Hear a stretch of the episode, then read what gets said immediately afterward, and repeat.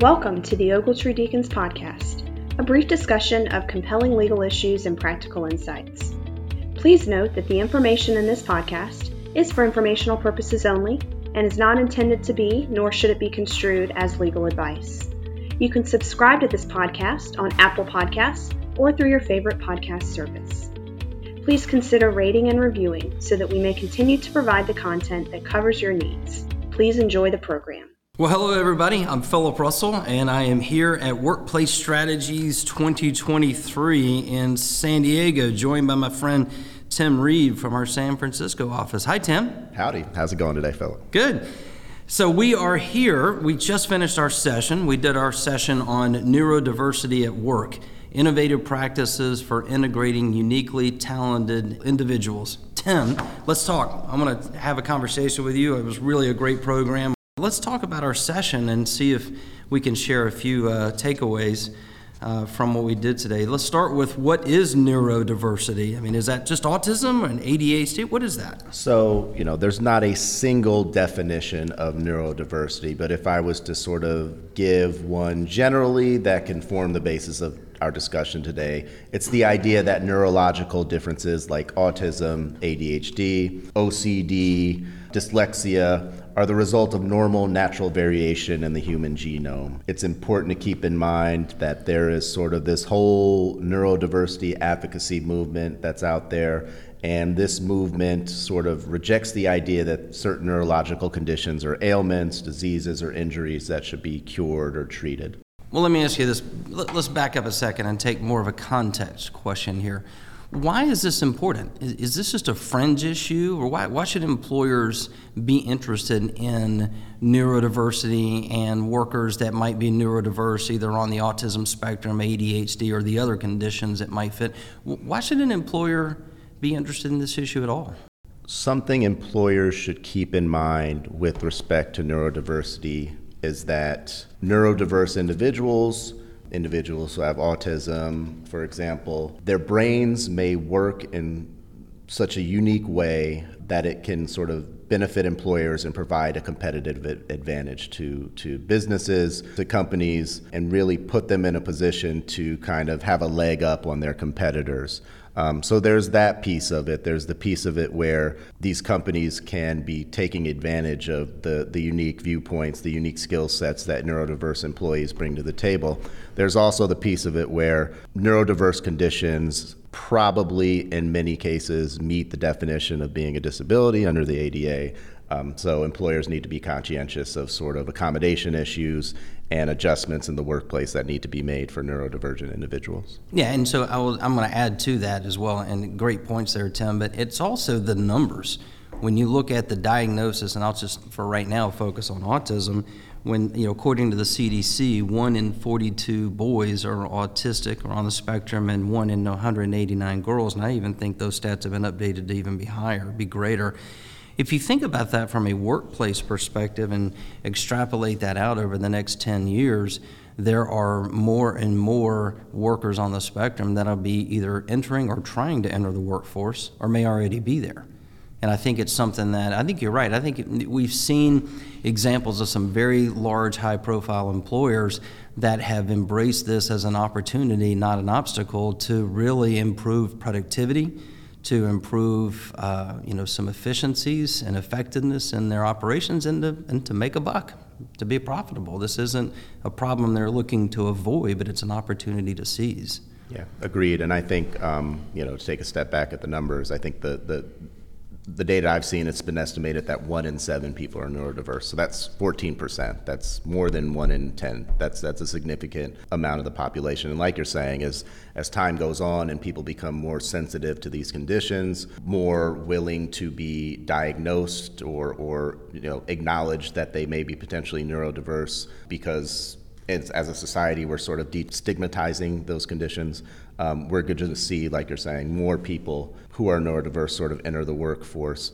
Uh, but something to keep in mind when it comes to that is that if we are going to take advantage of these folks with their unique skill sets, unique way of working, uh, looking at the world, amazing brains that can process things in ways that uh, neurotypical people cannot process things um, you know, employers are going to have to make adjustments from the beginning of, of, of, the process. When you're looking to sort of bring folks on board, you may need to take a, a, a different look at how you're uh, treating the interview process, how you're treating the recruiting process, and sort of ensure that you're being conscientious and sensitive to the needs of neurodivergent individuals so that you can take advantage of, of their, their unique talents. Well, I think you did a good job in our in our session, by the way, of going over a, a, a, list of some of the types of neurodiverse conditions. We talked about autism already, and then there are some others. I'll, I'll just go down a few of these: uh, attention deficit hyperactivity disorder, ADHD, dyscalculia, dyslexia,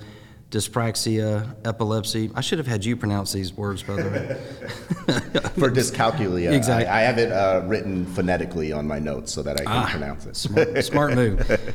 Uh, obsessive compulsive disorder, OCD, and then Tourette syndrome, or just some other things. And and I guess maybe what, what are what are things that are not neurodiverse that might sometimes get confused or lumped into the broader category? Sure. So I think there is some conflation in, in people's brains or how they think about neurodiverse conditions and mental illnesses. So, um, you know, we, we've talked about neurodiverse conditions such as autism, ADHD. There are also sort of mental illnesses that are out there schizophrenia, depression, bipolar disorder. When looking at those types of, of conditions, it's important to keep in mind that neurodiverse conditions are genetic, and in contrast, mental illnesses may have a genetic component, uh, but they can also be triggered by life circumstances and by trauma.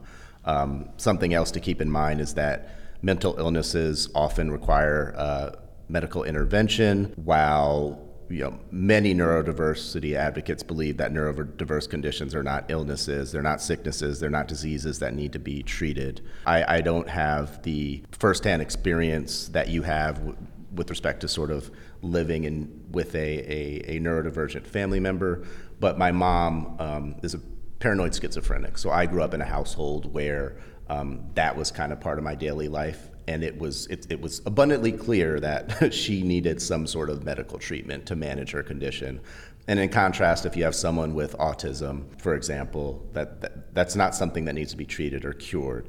Obviously, um, from a medical perspective, obviously, you know, some adjustments may need to be made within the workplace, at school, you know, in society writ large. But um, we're not looking to treat autism uh, in the same way medically that we would treat schizophrenia. Another difference is that mental illnesses are sort of intermittent, periodic. They may come or go depending on the circumstances. Somebody who experiences depression may, you know, have strong bouts of depression that are sort of very intense for a, for a short period of time, and they may um, sort of uh, wax and wane, in contrast to someone who is autistic or someone who is dyslexic and their brain is sort of wired that way, and that's just how they live their life, move through the world. It's not something that's intermittent.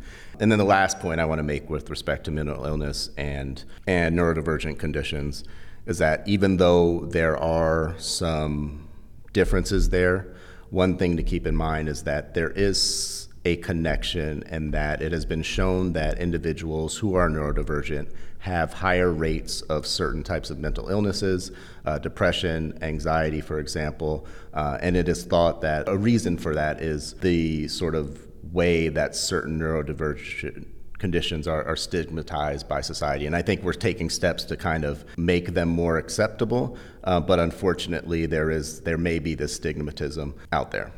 Got it. And, and, thank you so much, Tim, for sharing your personal story there. I think that you know that's something that we we, we share that we have. Both of us have personal stories that we bring to. Um, that help inform our perspective on this issue. And, and so, my story, which uh, I was able to share today and was excited to be able to do that this morning with, uh, with our friends here at Workplace Strategies 2023, is that uh, my son, my uh, son Gavin, is 15 years old and he's on the spectrum. And uh, my uh, wife and I teamed up with a woman named Cher Harris in Clearwater, and we've started a school a few years ago called Autism Inspired Academy. So I have learned a lot because 10 years ago I did not know what autism was. I met Gavin's mother. Gavin became, you know, my boy, and he calls me Phil Dad, and uh, so that's uh, oh, and sometimes Captain Phil, which is actually my favorite title. So forget lawyer, forget it. I mean, I'm, I'm Captain Phil, and if Gavin wants something, he calls me Captain Phil. It works.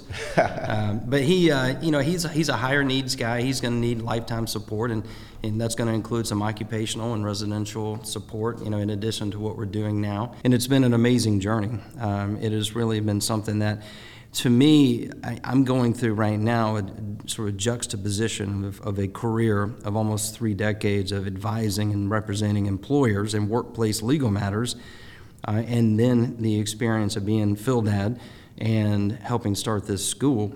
And I see these two coming together, and that's why I get so interested and passionate about this issue is to help employers begin to think differently about those who think differently and to begin to really look at this as an opportunity, uh, not an obstacle. So here's just a few things I've learned living in, I call it living in Gavin's world. Um, just a few things I've learned is, you know, we, we use different, some different terminology to be sure. And as I shared this morning, I don't want to get too hung up on, on the terms and the words because it's, it's, I think sometimes there's too much of an emphasis of the, the uh, the form over the substance. And so, if someone refers to you know Gavin as an autistic child or a child with autism, some would say there's a difference in the references. The folks that live in Gavin's world, I'm more interested in the substance of it than, right. than the form. So I don't take to to uh, take those things to heart too much. But we do use some different words. One of them is we don't use good and bad behaviors. We talk about expected and unexpected behaviors, and that's part of helping them learn things that we ordinarily, and I say we, meaning referencing typically developing, you know, humans, typically developing people, we learn from social cues a lot more than uh, than Gavin and, and his friends that are on the spectrum do, and we I see that in the school. I have to avoid things like, unfortunately, sarcasm, exaggerations, and hyperbole, which are three of my greatest tools for having fun and making fun of situations because Gavin just doesn't get it. Right. Um, and I think that's, again, sort of a, a, a, thing that you would see with workers on the spectrum.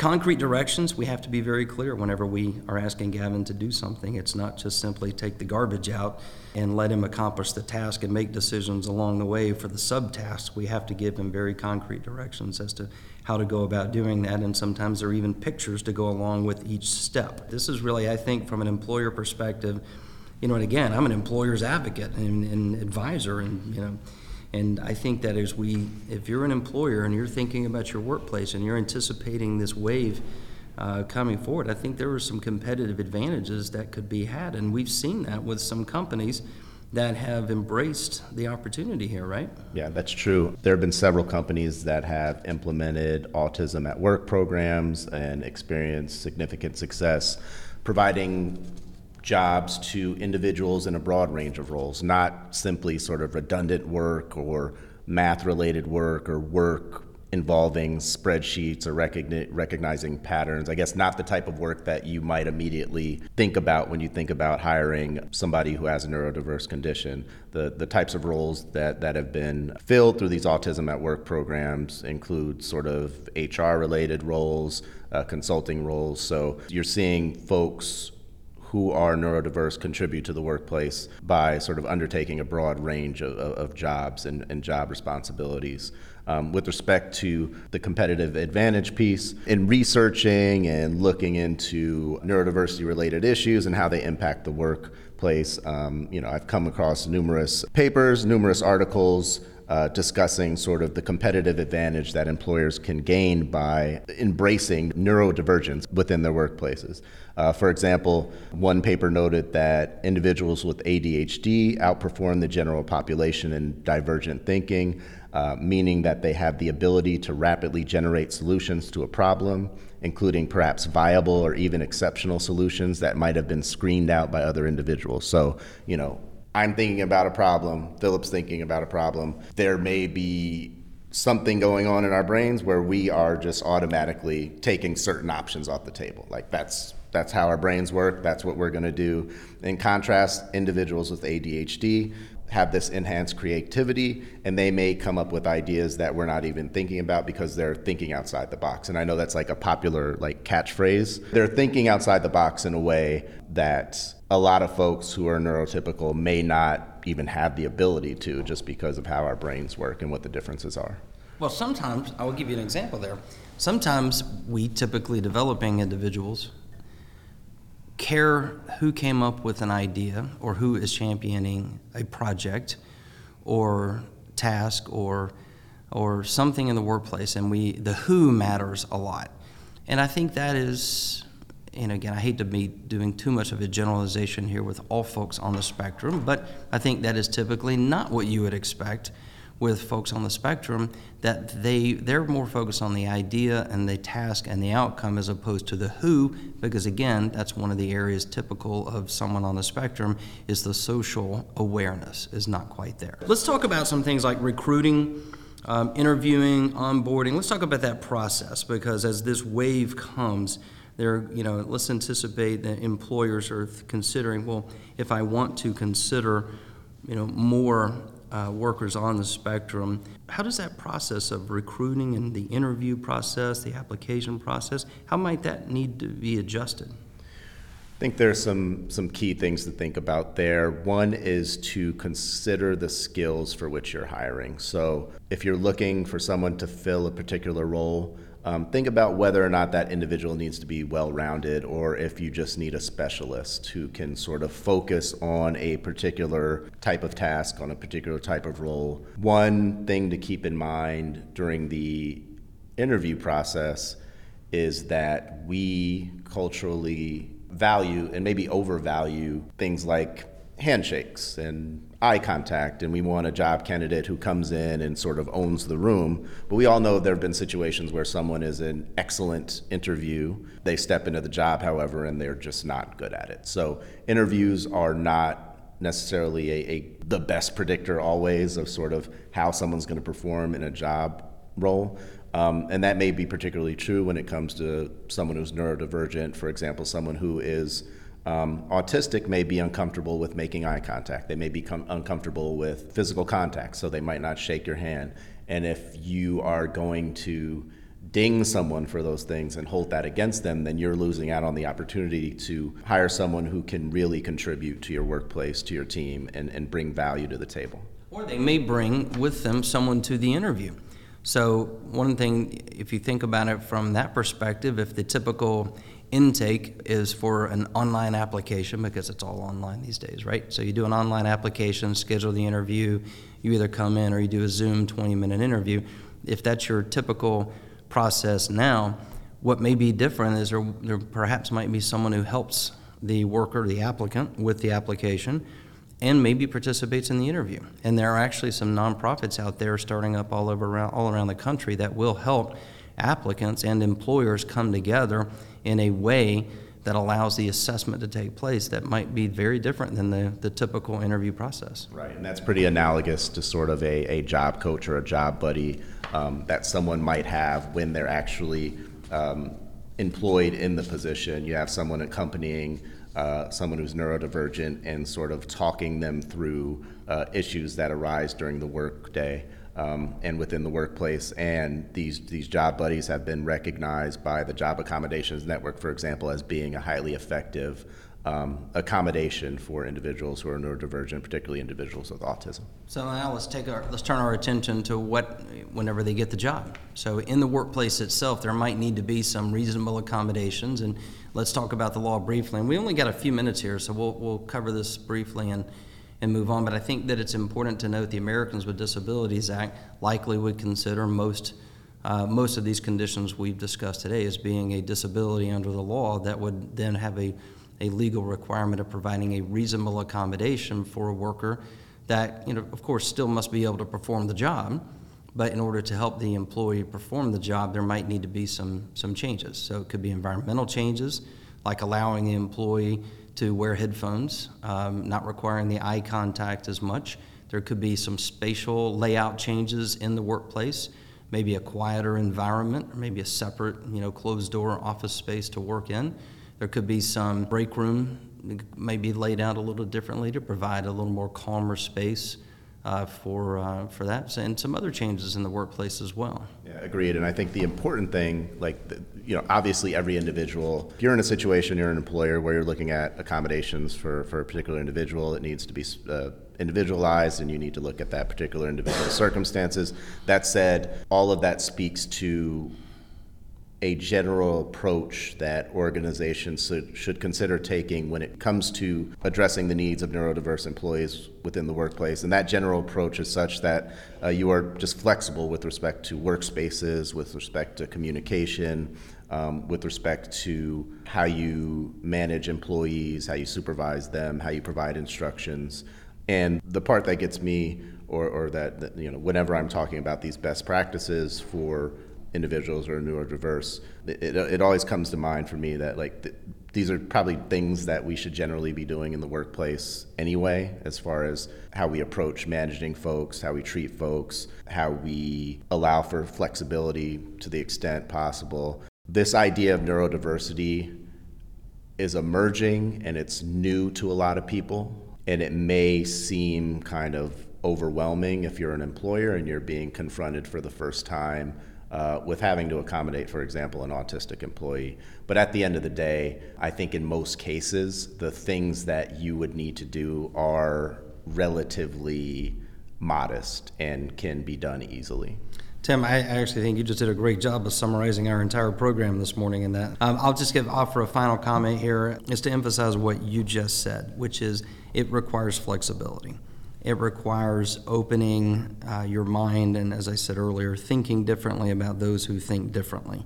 You know, Temple Grandin, who's you know very famous with her uh, you know her own autism and advocacy, you know, has, has often said that you know it's just a matter. I think differently. It's like a PC versus a Mac. There's still thinking going on. It's Right. just different. The wires are are different, and those employers I think that are able to look at this situation and embrace it as an opportunity and not an obstacle, I think we'll, uh, I think in, over time we'll be pleased, but there's going to be an investment. I think, you know, this career I've had of trying to protect employers, uh, to use that phrase, I guess, is, is I think about it from this perspective on this issue is the protection here is, is the uh, furtherance of education. It is an increased awareness. It is an understanding level that maybe they haven't experienced before. So, uh, folks, thank you so much for listening today. And those of you that were with us uh, live in San Diego for Workplace Strategies 2023, we hope to see you live and in person at Workplace Strategies 2024. Tim, my friend, thank you so much for joining us today. Thank you.